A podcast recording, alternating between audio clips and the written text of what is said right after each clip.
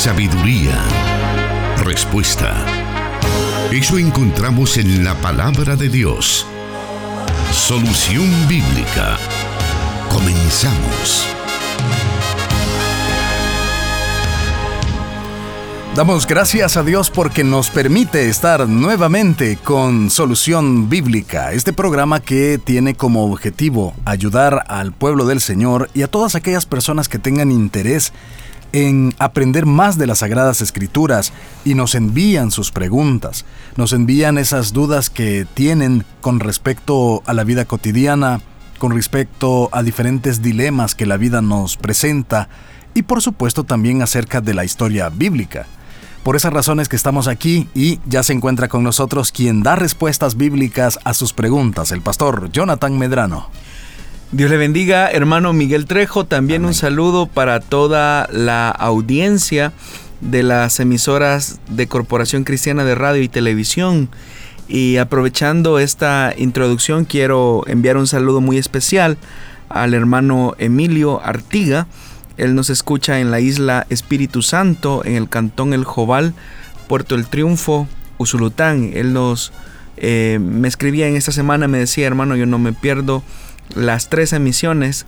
Me imagino que escucha en restauración eh, del programa Solución Bíblica. Y sé que al igual que, que mi hermano, hay otros hermanos más también que disfrutan mucho de este programa. Un saludo a usted, estimado oyente.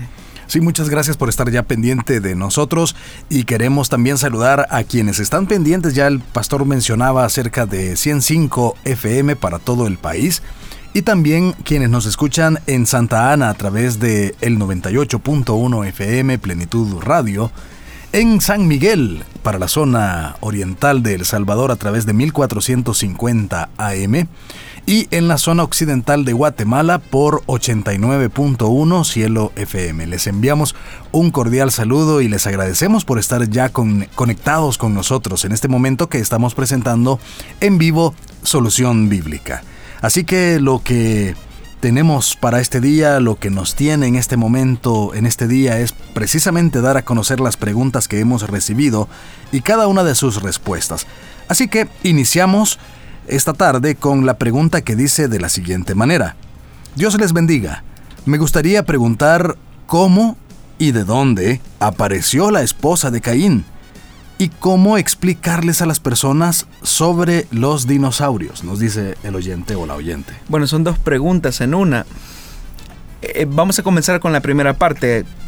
Ya en otro programa se ha hablado acerca de dónde es que aparece la esposa de Caín, pero vamos a hacer una remembranza. Hay que tomar en cuenta que la Biblia no nos presenta un relato cronológico exacto de los acontecimientos, sino que lo que hace es eh, presentarnos los hechos más relevantes que al ser cotejados con otros hechos nos permiten conocer un panorama más amplio y exacto de lo que realmente aconteció. Cuando nosotros leemos en el libro de Génesis que se produce la muerte o el asesinato de Abel en manos de Caín, la Biblia también especifica en el libro de Génesis, en el capítulo 4, versículo 25, que Adán conoció otra vez a su mujer. Y ese eh, se está refiriendo a que se allegó a ella o que tuvo relaciones sexuales con ella. Y dice la Biblia que ella dio a luz un hijo al que puso por nombre Seth, diciendo, Dios me ha otorgado otro descendiente en lugar de Abel porque le mató Caín. Y también el mismo libro de Génesis menciona que en el capítulo 5, versículo 3, que tenía Adán 130 años cuando engendró un hijo a su semejanza, según su imagen, a quien puso por nombre Set. Estos textos que hemos mencionado nos permite eh, tener con claridad que Adán tenía 130 años cuando engendró a su hijo Set pero la Biblia nos da más información en el siguiente versículo y que yo creo que sería la clave para resolver el asunto de dónde aparece la esposa de Caín. En el capítulo 5, siempre en el versículo 4 dice, fueron los días de Adán, después de engendrar a Seth, 800 años, y engendró hijos e hijas. Si tomamos en cuenta eh, que el relato no nos presenta como un orden cronológico exacto porque no sabemos cuánto tiempo específicamente ocurrió eh, el asesinato de Abel y la Biblia sí nos da un, tiempo específico que Adán tenía 130 años cuando engendró a su hijo Set y que posterior de engendrar a su hijo Set también engendró a otros hijos e hijas, eso ya nos abre la cortina para entender que eh, a partir de ese suceso pues Adán tuvo más hijos.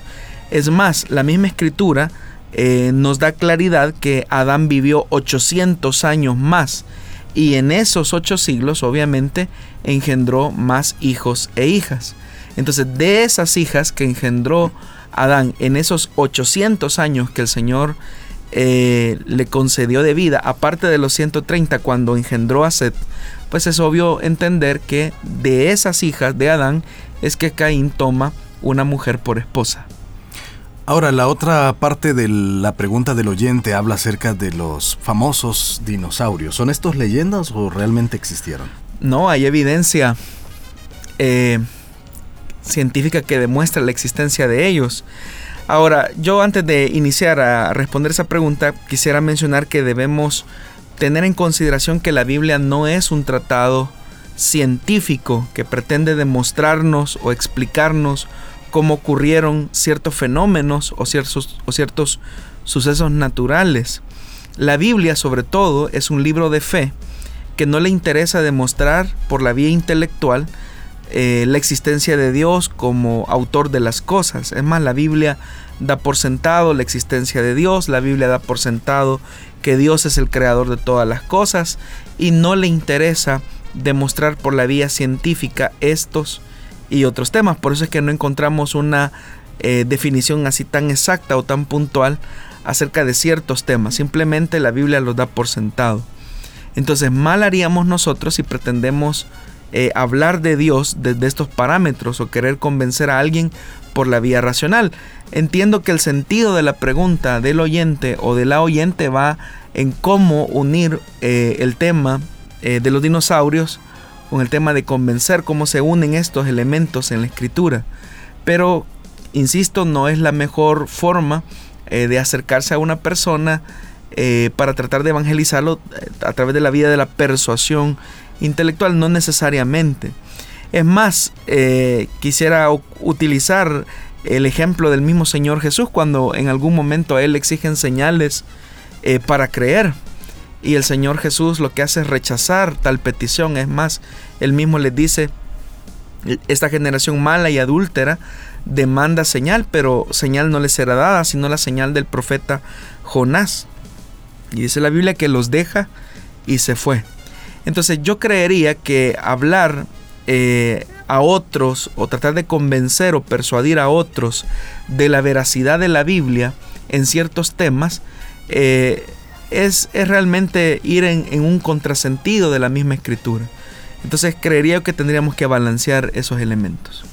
Ahora, pero ¿se podría decir algo en relación a los dinosaurios si alguna persona pregunta, aunque sea por mera curiosidad?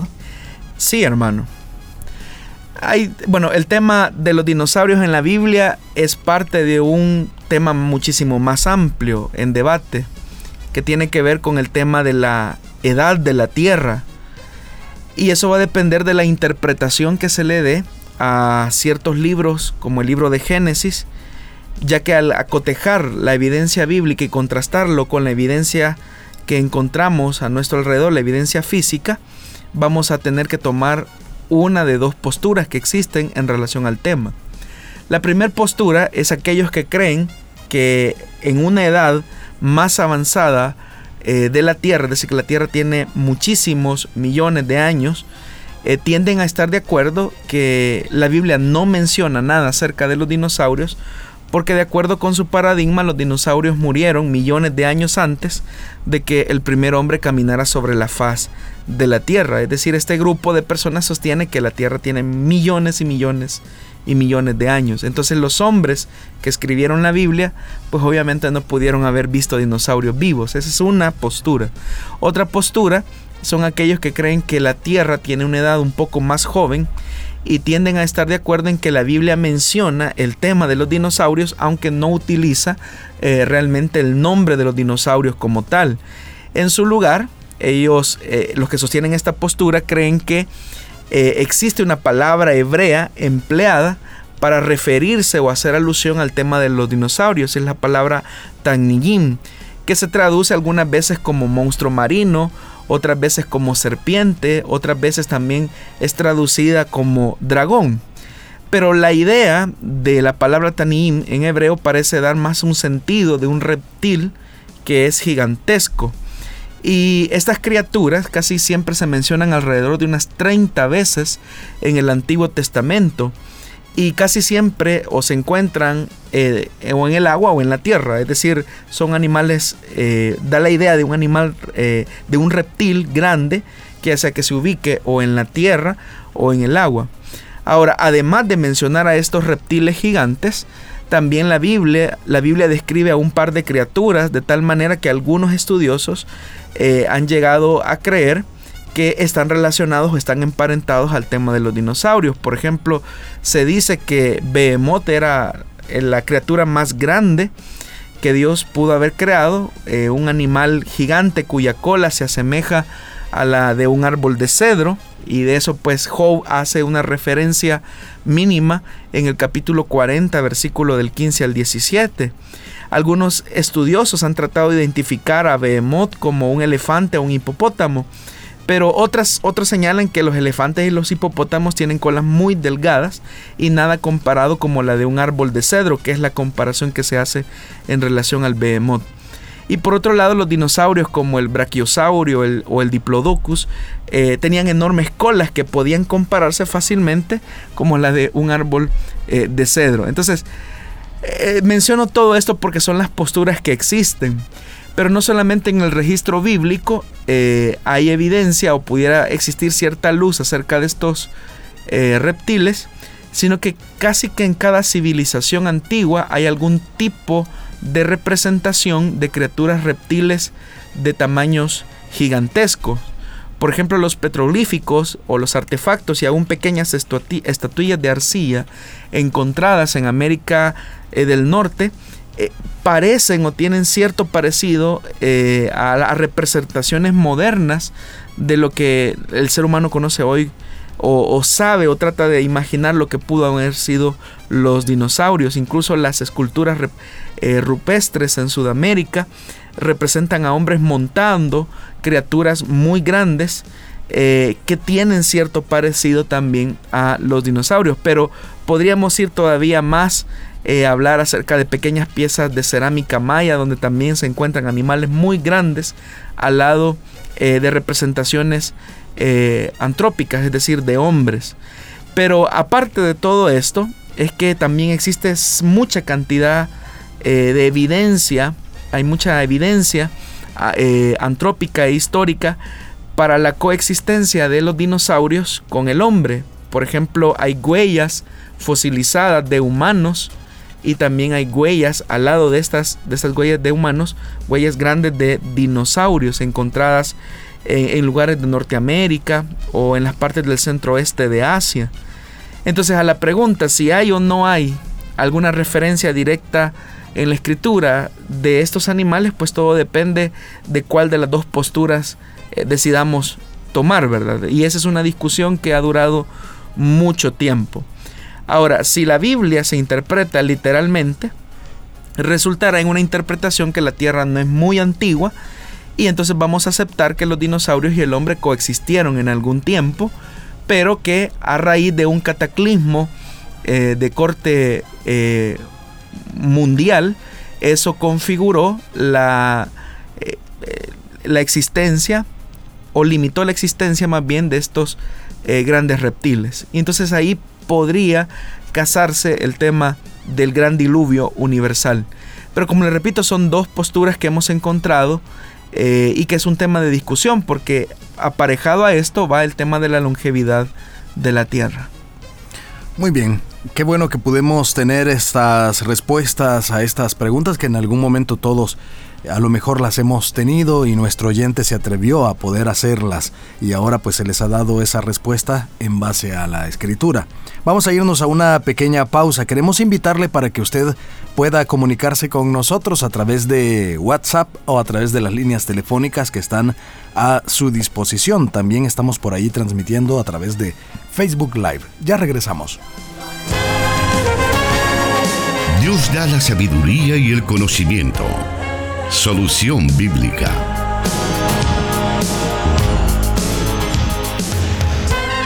Le recordamos también que usted puede acceder a las plataformas Spotify y SoundCloud, donde va a encontrar todos los programas Solución Bíblica hasta la fecha.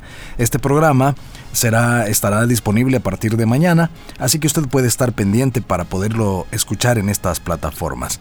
Vamos a irnos esta tarde a la segunda pregunta y nos dice el oyente de la siguiente manera.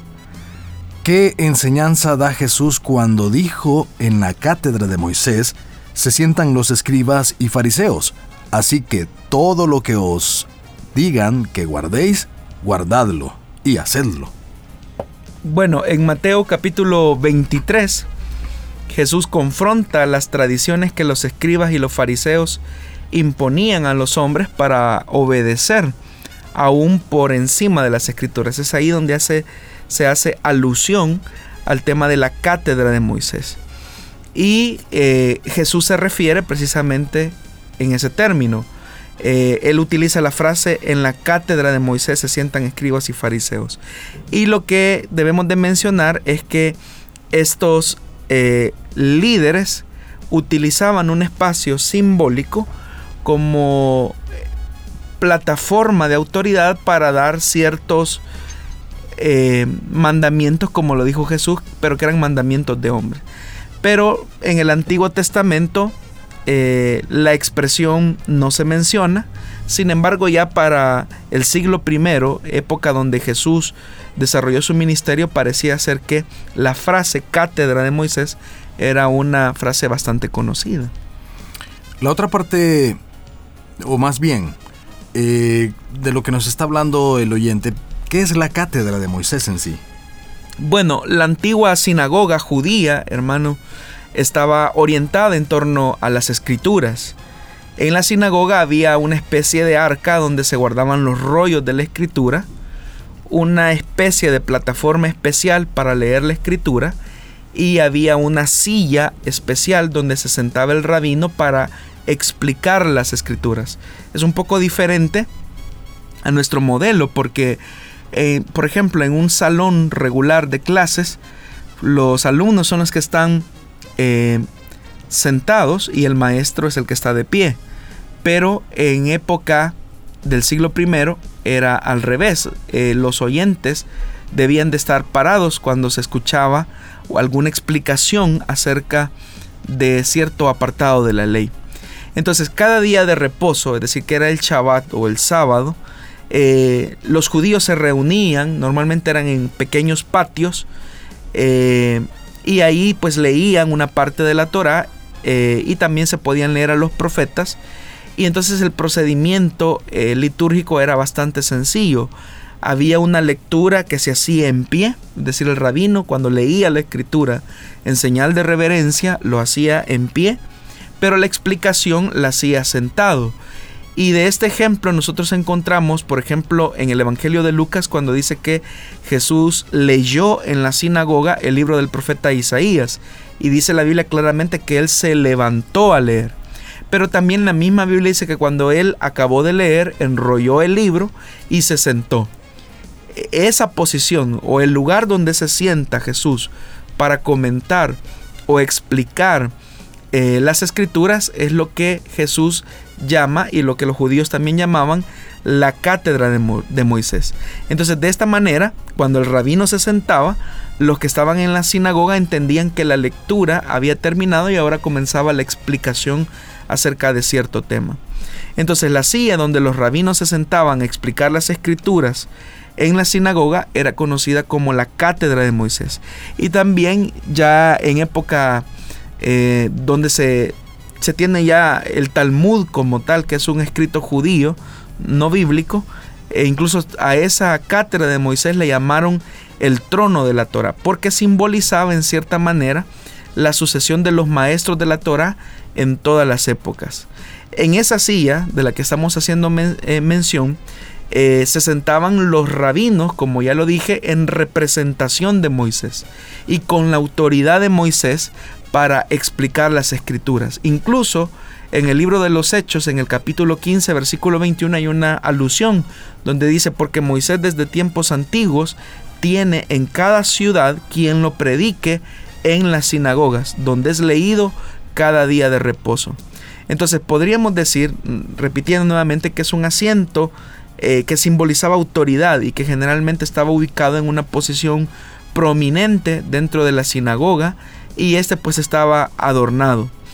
Entonces ahí en ese asiento era donde los escribas y fariseos se sentaban para dar ciertas explicaciones de la ley, pero el problema es que a partir de una lectura que se hacía de la escritura, ellos venían y comenzaban a imponer ciertos mandamientos de hombres que la gente que los escuchaba pensaban que eran eh, de igual proporción o de igual valor que el de las escrituras mismas. Y por eso es que el mismo Señor Jesús les tiene que decir, les encara, que ellos eh, han tratado la manera de colocar en un grado de preeminencia sus mandamientos de hombre, incluso en igualdad de condiciones o por encima de las escrituras. Entonces, es lo que Jesús quiere señalar, que ellos utilizando el elemento simbólico de esa cátedra de explicación o de esa silla simbólica, ellos se valían para colocar mandamientos a, a sus oyentes que los equiparaban o los igualaban al mismo nivel de la escritura.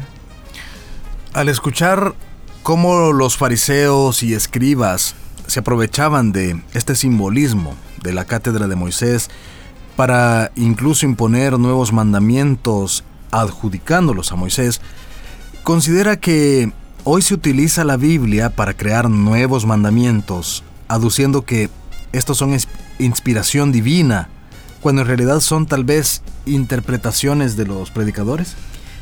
Yo creo, hermano, que en el tema religioso, espiritual, hay ciertos elementos simbólicos que muchas veces pueden ser eh, elevados a esas categorías eh, de inefables o, o incluso de inerrante, ¿verdad?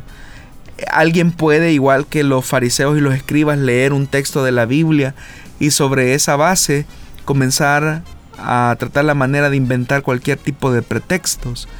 Eh, es muy conocido en nuestra iglesia evangélica, y hablo en términos generales, de muchos predicadores que toman ciertos pasajes de la escritura de manera aislada y vierten sobre esos textos sus interpretaciones. Y esas interpretaciones que se hacen de dichos textos se elevan a categorías que uno puede, pues hasta se sorprende porque la gente los considera como doctrinales.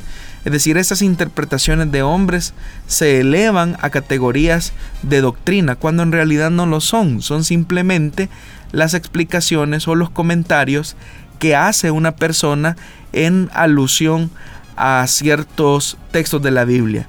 Y que muchas veces esas interpretaciones no pasan el filtro hermenéutico eh, bíblico necesario para considerarlos como una enseñanza válida de las escrituras. Entonces tenemos nosotros que tener un gran cuidado, porque no por el simple hecho de que alguien lea la escritura y sobre ese texto comience a vertir sus comentarios personales, eh, no respetando las normas hermenéuticas eh, por las que se debe de interpretar la escritura, no tenemos nosotros que eh, de manera ciega verlos como que si fueran de inspiración divina. Tenemos que tener un cuidado. Por eso es que el escritor neotestamentario dice que hay que escucharlo todo, hay que juzgarlo. Y en ese juicio lo que debe de primar es qué tanto de lo que se está diciendo, de lo que se está comentando acerca de cierto pasaje, se vincula al mensaje original que los escritores verdaderamente quisieron transmitir.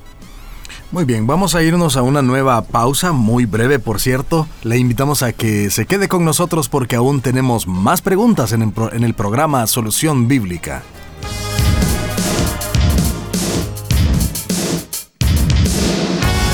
Escríbenos tus preguntas al número de WhatsApp de Plenitud Radio 503 7848 5605 y número de WhatsApp de Restauración 503 78 56 94 96. Agradecemos a quienes comparten este, este Facebook Live en sus muros de Facebook y también a quienes están por ahí pues comentándonos, reportándose con nosotros y eso es para nosotros muy valioso. Gracias por estar conectados. Vamos a continuar esta tarde escuchando más respuestas a las preguntas que nuestra audiencia ha hecho y que muchas de ellas a lo mejor han tenido que esperar varios, varias semanas para poder escuchar su respuesta, pero esperamos que en el debido momento usted pueda escuchar la respuesta a su pregunta. Es el momento de poder escuchar la siguiente pregunta que dice así. ¿Cuál es la diferencia entre la voluntad propia y el libre albedrío? Bueno, cuando hablamos del libre albedrío, tenemos que distinguirlo efectivamente del tema de la voluntad propia de cada ser humano, para que no existan confusiones. Cuando los reformadores hablaban del libre albedrío, se referían de manera particular a la supuesta capacidad que el hombre tiene de escoger a Dios de manera natural. De hecho que Martín Lutero y Juan Calvino se opusieron de manera férrea a la idea del libre albedrío. A lo que ellos estaban eh, oponiendo era a la supuesta capacidad que hombres como Erasmo de Rotterdam le atribuían a la capacidad natural del hombre de escoger a Dios. Y evidentemente por la clara enseñanza de las escrituras, ellos se opusieron tajantemente a ese concepto de libre albedrío. El mismo Señor Jesús en el Evangelio de Juan, en el capítulo 6, versículo 44, dice claramente que nadie puede venir a Él a menos que el Padre que lo envió lo trajere. Eso es lo que la Biblia dice. Entonces, si partimos de la premisa de que el hombre está muerto en sus delitos y pecados, es obvio que el hombre no tiene la capacidad natural de escoger a Dios, a menos que Dios haga una obra de regeneración en su corazón, que es a lo que nosotros llamamos nuevo nacimiento. Entonces, si el hombre no tiene libre albedrío, eso no quita la verdad que el hombre posee voluntad propia de sus decisiones y de sus acciones. Es importante, hermano, que nosotros destaquemos acá y que los oyentes también lo, lo sepan, que esa voluntad que el hombre tiene, que es una voluntad propia, está dañada por el pecado y aún aparentemente en las cosas buenas que el hombre hace, siempre va a existir el germen del pecado. Por eso es que el hombre necesita ser regenerado para tener la capacidad de llegar a Dios, eh, de ser atraído por Dios y así hacer su voluntad. Entonces, repetimos, el libre albedrío, como lo entendían los reformadores, eh, era precisamente esa, esa supuesta capacidad que los hombres tienen de buscar a Dios y que bíblicamente los mismos reformadores demostraron que el hombre no la poseía porque estaba en una condición de muerte. Lo que no anula, es decir, la negación del libre albedrío no anula eh, la voluntad propia que tiene cada ser humano de sus decisiones y de sus acciones. Bueno, vamos a aprovechar un poco el tiempo para poder irnos a la siguiente pregunta de nuestra audiencia que nos dice así, es algo como un planteamiento que nos hace el oyente o la oyente.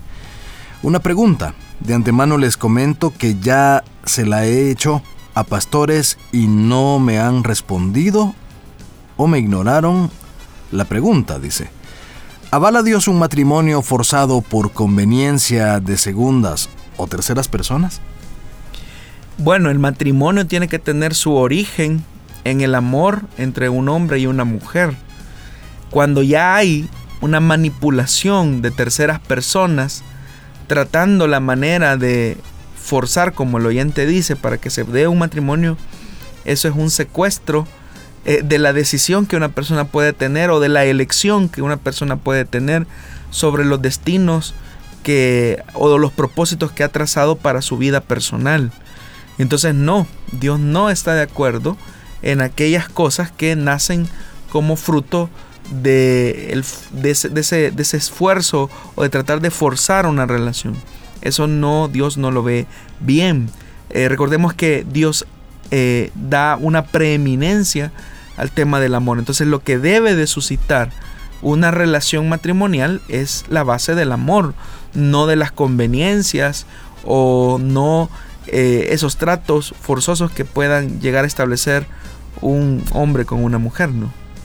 Ahora, ¿qué ocurre si una pareja de novios incurre en fornicación y como consecuencia la joven queda embarazada? Y los padres de ella quieren forzar al joven que se haga responsable, obligándolo a casarse con, con la muchacha. Bueno, ese caso es muy común, hermano, especialmente en países como Latinoamérica, donde los muchachos comienzan sus relaciones de noviazgo a muy corta edad y eso da muchas veces como resultado que ellos incurran en pecados de fornicación y pues obviamente la, en muchos de estos casos pues termina la joven embarazada y no hay quien eh, responda por ella o son jovencitos normalmente. Entonces nuestra cultura latinoamericana ha sido instruida casi en la mayor parte de veces a que si eso ha ocurrido, pues el muchacho debe de hacerse responsable de la joven y del niño casándose. Pero eso sería agravar aún más el problema. De hecho que no es recomendable que se dé el paso del matrimonio en dichas circunstancias, lo que no exime o lo que no quita la responsabilidad de que el joven asuma el compromiso de ser padre, porque esa será una consecuencia que no podrá evitar. Sí podrá evitar una relación matrimonial, porque eso sería eh, agravar más el problema. Pero lo que no se podrá quitar es la responsabilidad de ser padre. Lo que ocurre es que en nuestros países latinoamericanos eh, los padres tienen la idea de que es la forma en que yo lo voy a afianzar para que cumpla las obligaciones con mi hija y cumpla la obligación con la criatura, con el niño. Pero sin darse cuenta lo que están haciendo es hacer más grande el problema, porque son jóvenes que obviamente no están preparados para dicho paso y lo que es más, agudizan la situación porque llevan a un niño de por medio. Y es ese niño el que muchas veces va a tener que sufrir las consecuencias de la mala decisión de sus progenitores. Yo sé que es una decisión un poco difícil y muchos quizás eh, predicadores no estarán de acuerdo conmigo, pero como repito, eh, instruir a los jóvenes a que por la mala decisión que tomaron, hay que obligarlos a casar, eso es agravar aún más el problema. Y repito, eso no quita la responsabilidad que el joven debe de enfrentar, es su responsabilidad de la paternidad. Aún tenemos tiempo para escuchar más respuestas en este programa, pero haremos en estos momentos una pausa antes de irnos a la siguiente pregunta. Le invitamos para que se quede en nuestra sintonía.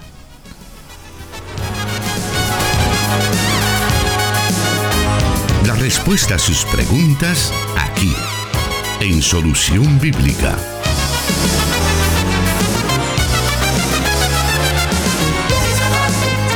Saludo muy especial a quienes están pendientes siempre de esta transmisión en vivo a través de las radios que mencionamos al principio.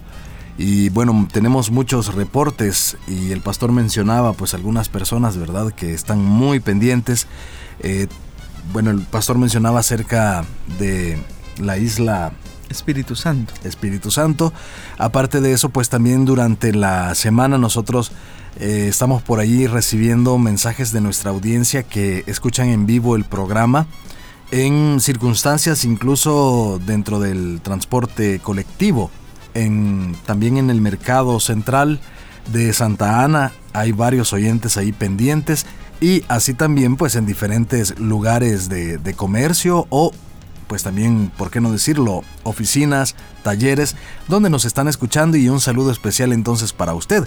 Y algo también bien interesante es que hay muchos que aprovechan el momento del, del tráfico pesado en San Salvador más que todo, ¿verdad? Sí. O en Santa Ana, para poder aprender acerca de las Sagradas Escrituras por medio de las preguntas que nuestra audiencia envía. Entonces, cual sea de esas circunstancias que usted eh, esté en estos momentos, pues un saludo para, para usted y quienes le acompañan. Vamos a la siguiente pregunta esta tarde que nos dice así. Con respecto a lo que Apocalipsis dice, que el Señor cuando venga tendrá escrito en su muslo y en su manto Rey de Reyes y Señor de Señores, ¿eso será como un tatuaje? nos dice el oyente.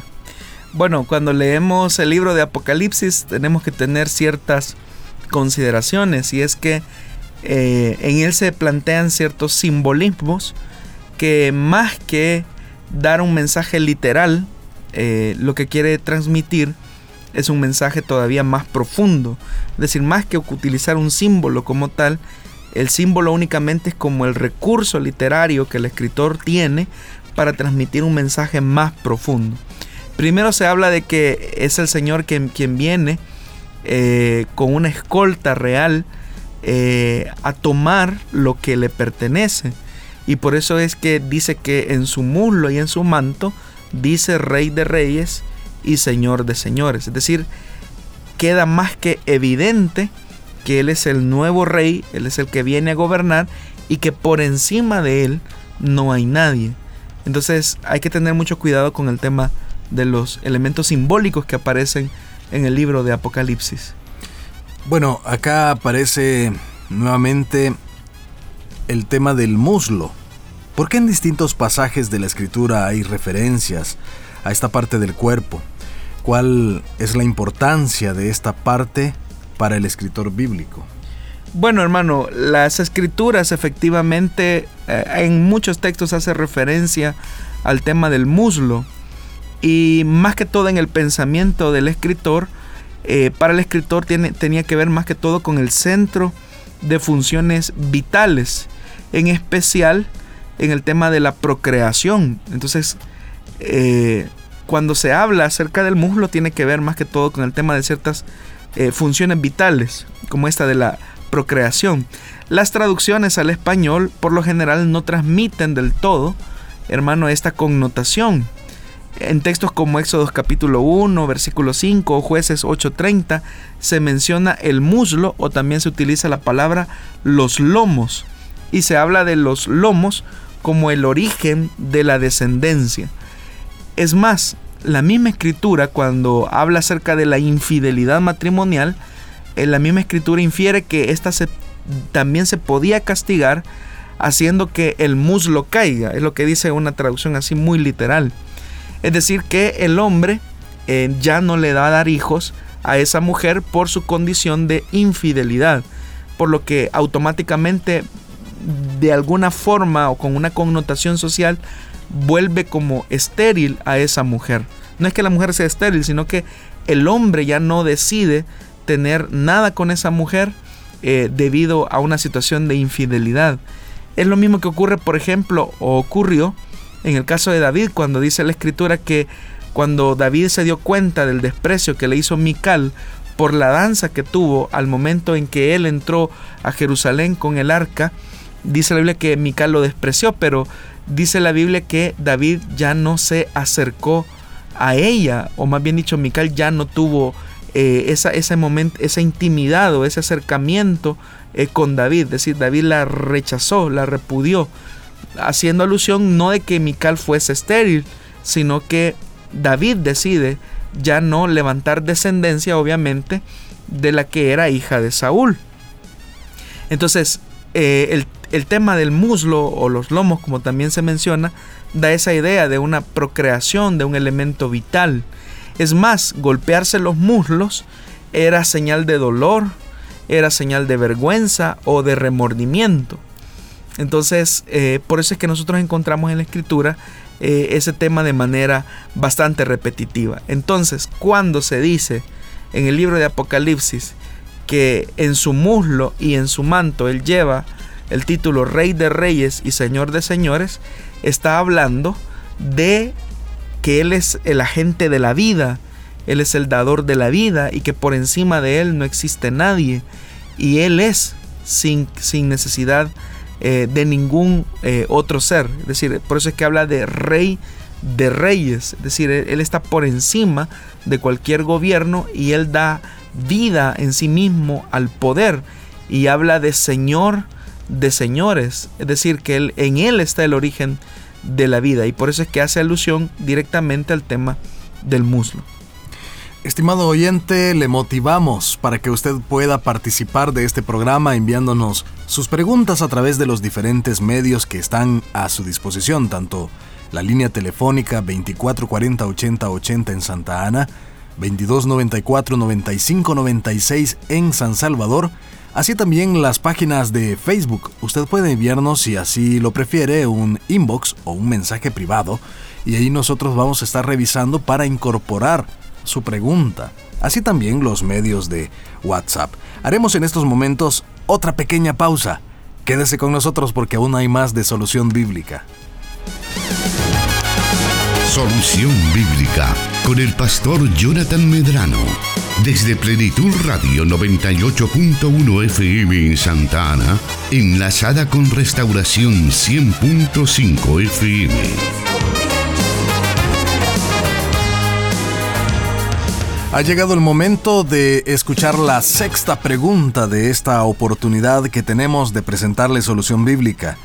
Y nos dice de la siguiente manera esta pregunta que nos envía nuestro oyente. Hermanos, en Apocalipsis, cuando habla de las personas que son salvas en el período de la gran tribulación, dice que vivieron mil años después de estos de estos mil años, dice la pregunta, ¿Qué sucederá con estas personas? Bueno, lo que se habla, hermanos, acerca de el tema del el milenio o antes del milenio, hay que tratar la manera de ubicar eh, los episodios o las escenas que se están relatando en el libro de Apocalipsis. Lo que se está mencionando en el libro de Apocalipsis es la esperanza de la vida del Cordero de Dios que vence al maligno, la serpiente antigua, el adversario o Satanás, como también se menciona. Pero dice que antes de iniciar eh, este periodo de paz, de tranquilidad absoluta bajo el dominio del Hijo de Dios, eh, la Biblia dice claramente que un ángel baja con cadenas y con llaves para encerrar a Satanás. Y una vez encerrado Satanás, eh, él ya no puede seducir a los hombres eh, para ningún tipo de maldad y pues mucho menos acusar a los escogidos de Dios.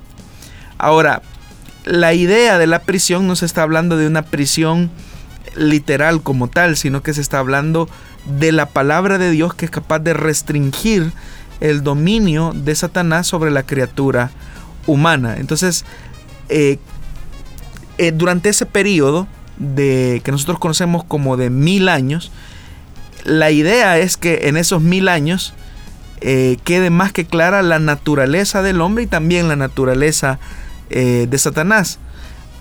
Cuando una persona va a la prisión, uno pensaría que una persona reflexiona sobre lo que ha hecho, lo que estuvo mal. Y esa es la finalidad pues, del sistema eh, penitenciario, digámoslo así, de que la persona reflexione en aquellas cosas que están mal. Se imagina el tiempo que Satanás va a tener mil años de reflexión para pensar en todo el daño y la maldad que ha hecho. Y la pregunta podría eh, generarse, ¿cuál, ¿cuál va a ser el cambio en la naturaleza eh, del ser humano? Siendo que eh, este personaje, la Biblia lo describe como un personaje muy sabio. Entonces, ¿cuál es el cambio que esa persona va a tener en mil años? Y pues el mismo relato de Apocalipsis menciona que pues no hay ningún cambio. Entonces la contundencia de la escritura va más que todo a enfatizar que la naturaleza de este ser, incluida también la de los seres humanos, no va a cambiar a no ser que Dios, a través de su palabra, regenere la condición de estas personas. Y obviamente que en el caso de Satanás que no tiene eh, opción a esta, a esta oportunidad.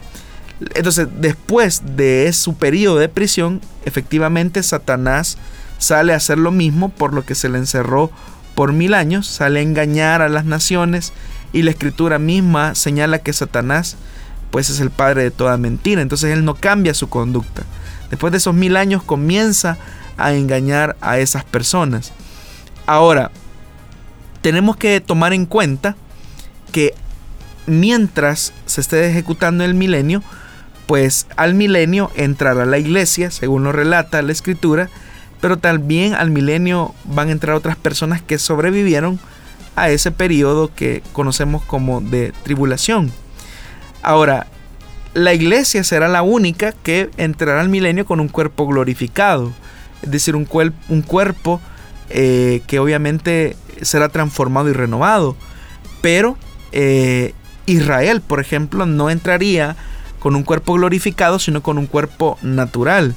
Igual otras naciones que sobrevivan al periodo de la gran tribulación, ellos entrarán con un cuerpo natural. Y es más, la Biblia no dice que toda la humanidad vaya a morir en la gran tribulación. Apocalipsis enseña que la mayor cantidad de muertes que se producirá durante ese periodo es de la tercera parte de la humanidad. Entonces significa que muchos seres humanos van a sobrevivir a ese periodo y entrarán al reino eh, milenial de Cristo. Lo que significa que estos seres humanos seguirán teniendo un cuerpo natural y normal, solo que con ciertas diferencias. Y es que van a tener un poco más de longevidad. Eh, Dios mismo va a restablecer cierta longevidad del ser humano y también pues la vida natural de ellos va a continuar. Entonces estos seres humanos que entran son personas que sobreviven al periodo de la gran tribulación que siguen con una vida normal y natural. Pero estos hombres van a ver como con cierta curiosidad a la iglesia, porque la van a ver con un cuerpo distinto, un cuerpo glorificado. La misma, el mismo asombro que tuvieron los discípulos al ver a Jesús en su cuerpo glorificado, que le generó mucho asombro, pero también cierta curiosidad. Entonces, cuando finaliza el periodo de los mil años, Satanás se va a aprovechar de ese periodo o, de, ese asombro más bien que los seres humanos han tenido. Hay que recordar que también niños van a nacer durante el periodo del milenio. Entonces, hacia ellos es que Satanás va a tratar la manera de seducirlos para engañarlos. Es más, la Biblia en el libro de Apocalipsis enseña que engaña a las naciones eh, para que vayan en guerra contra el Cordero. Entonces, lo que el texto eh, quiere enfatizar es que estas personas que sobreviven al periodo de la gran tribulación, que no son la iglesia, eh, y de otras naciones que entran al milenio, pero que no son la iglesia, obviamente ellos no han tenido un proceso de regeneración y por lo tanto son proclives a las seducciones del maligno. Entonces si leemos literalmente estos textos, pues nos da evidencia que el hombre al no tener una naturaleza renovada es capaz de ir en contra de aquel que le ha dado el beneficio de tener una vida plena en un reino que es tan perfecto que la misma escritura señala que la naturaleza eh, va a condicionar una vida diferente a la que tenemos ahora. Qué bueno entonces poder escuchar estas respuestas que nos hablan acerca de la esperanza y que nosotros ahora tenemos esa oportunidad de, de tener desde ya el pasaje para ser parte de esa generación, de esa eh, iglesia que va a ser glorificada como usted lo mencionaba. Tenemos por ahí siempre hermanos que durante el programa nos están escribiendo. Quiero comentarle que todos sus mensajes nos están llegando por acá y los estamos eh, viendo. Algunos de ellos pues eh, nos están saludando, otros nos están añadiendo eh, preguntas.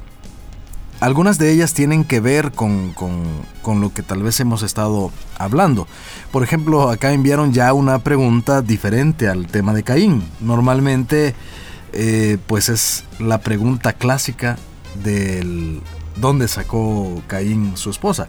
Pero ahora viene una pregunta diferente que la vamos a añadir a la lista para que en su respectivo momento sea respondida. Así que pendiente si usted desea conocer acerca de esta y más preguntas que se están añadiendo a la lista de preguntas de solución bíblica. Permítanos una última pausa muy breve y volvemos con la última pregunta.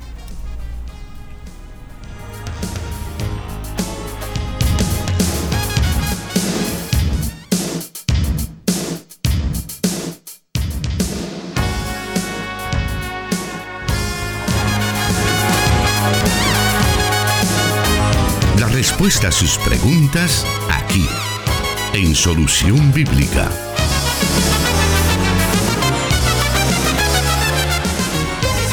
Bueno, vamos a la última pregunta de esta tarde. Vamos a, pues el tiempo no sé si nos va a permitir responder ampliamente, pero dice así.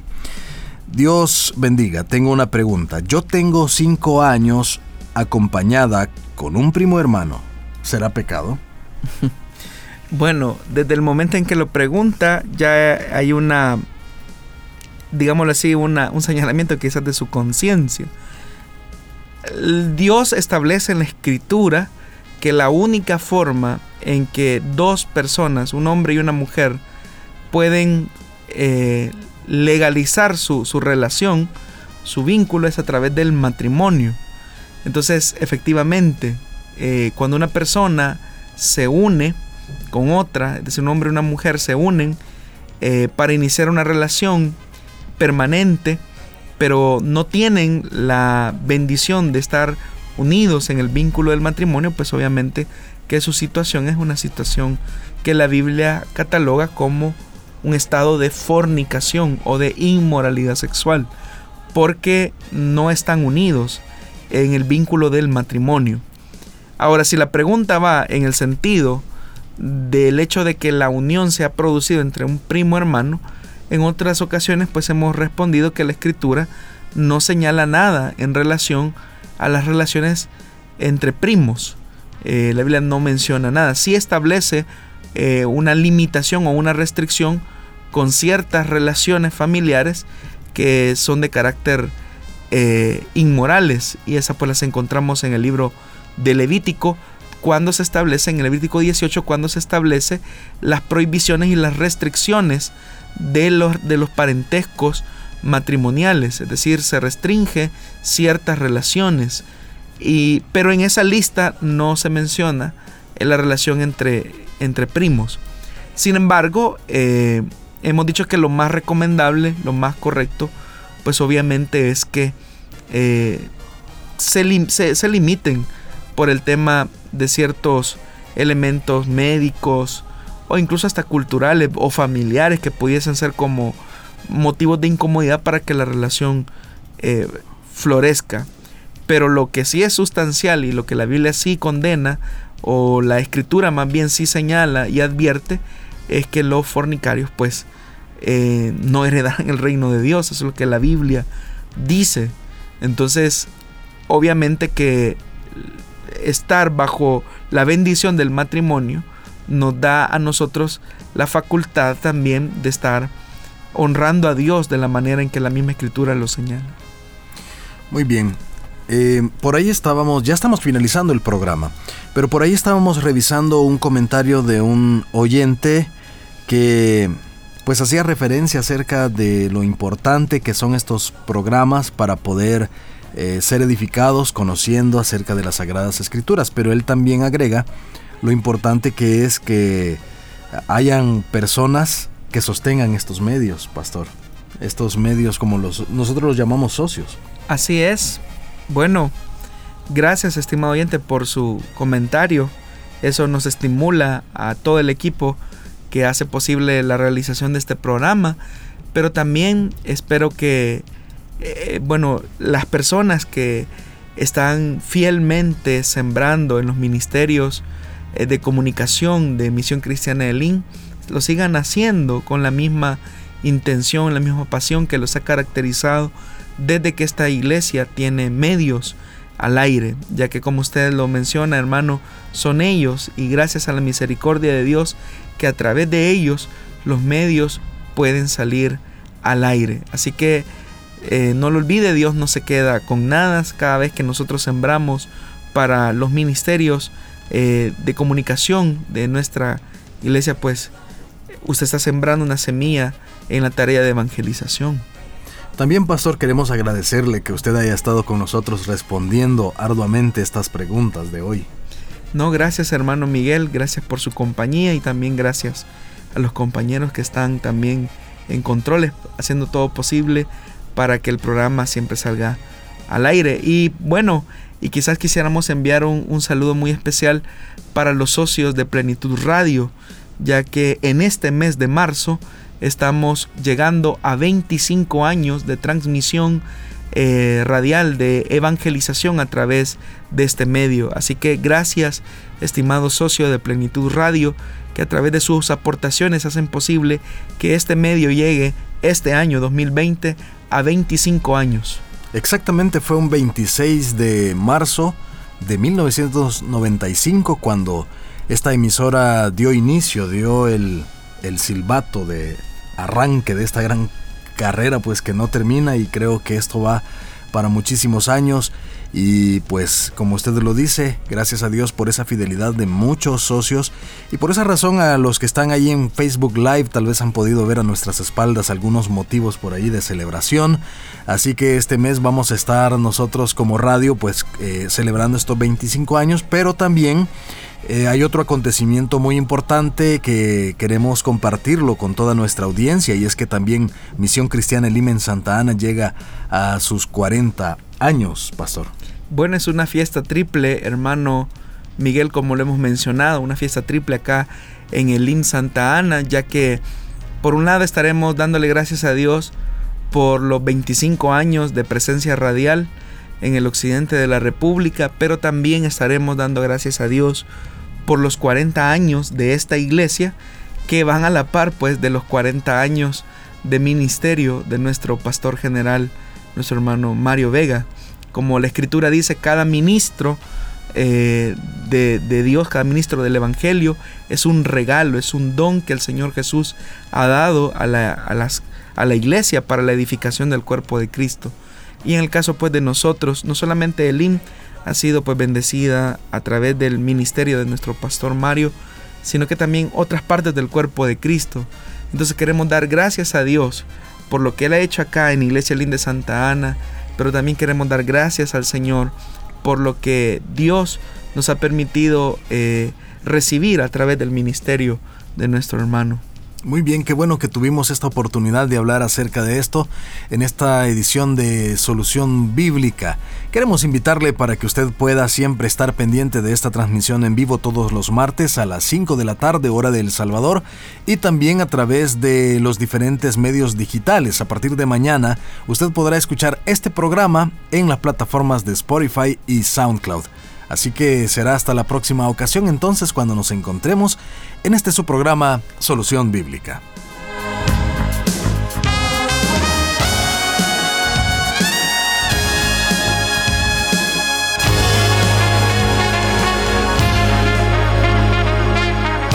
Encontramos respuesta en la palabra de Dios.